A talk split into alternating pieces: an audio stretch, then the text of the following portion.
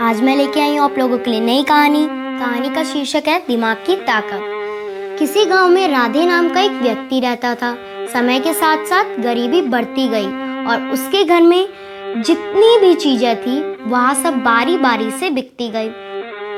उसके पास एक घोड़ा था और अब उस घोड़े की बिकने की बारी थी। उसने सोचा, घोड़ा बूढ़ा हो चुका है, इसको खरीदेगा कौन? कई व्यापारियों से उसने घोड़े को बेचने की बात कही। लेकिन हर कोई घोड़े को बूढ़ा समझकर घोड़ा खरीदने से मना कर देता। अंत में राधे एक बुद्धिमान व्यापारी के पास पहुँचा।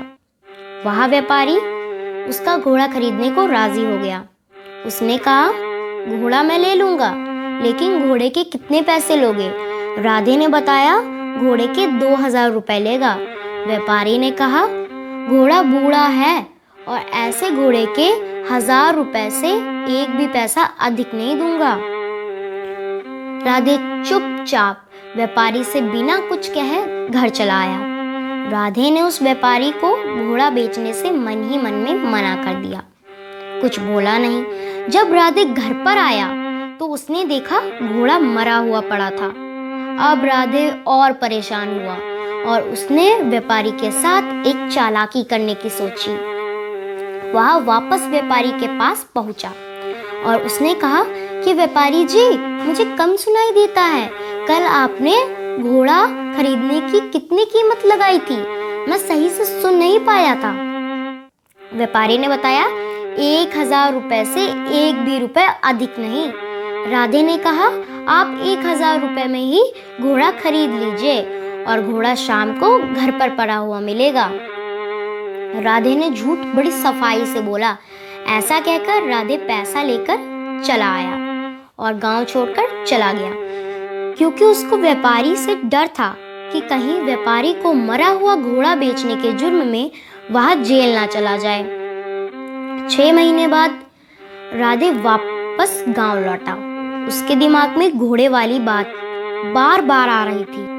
वो कहते हैं ना कि शैतान को याद करो, शैतान हाजिर। गाँव में घुसते समय ही रास्ते में उसकी व्यापारी से मुलाकात हो गई। और व्यापारी ने राधे को देखकर क्रोध करने के बजाय उसके हाल चाल और तबीयत के बारे में पूछने लगा।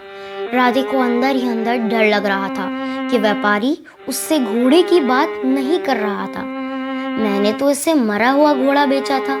फिर भी यहाँ मुझसे इतना अच्छे से बात कर रहा है। व्यापारी बाकी सारी बातें कर रहा है। घोड़े की बात क्यों नहीं कर रहा? आखिर माजरा क्या है? राधे से नहीं रह गया। उसने व्यापारी से जिज्ञासावश पूछ ही डाला, मैंने आपको मरा हुआ घोड़ा बेचा था और आप मुझसे बहुत अच्छी तरीके से बात कर रहे हो। कारण क्या है?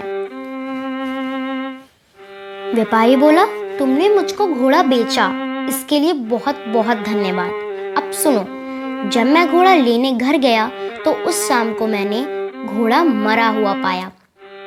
मैंने अपने आप को संतुलित रखा और दिमाग लगाया कि कैसे इस मरे घोड़े से अपने पैसे निकाले जाए।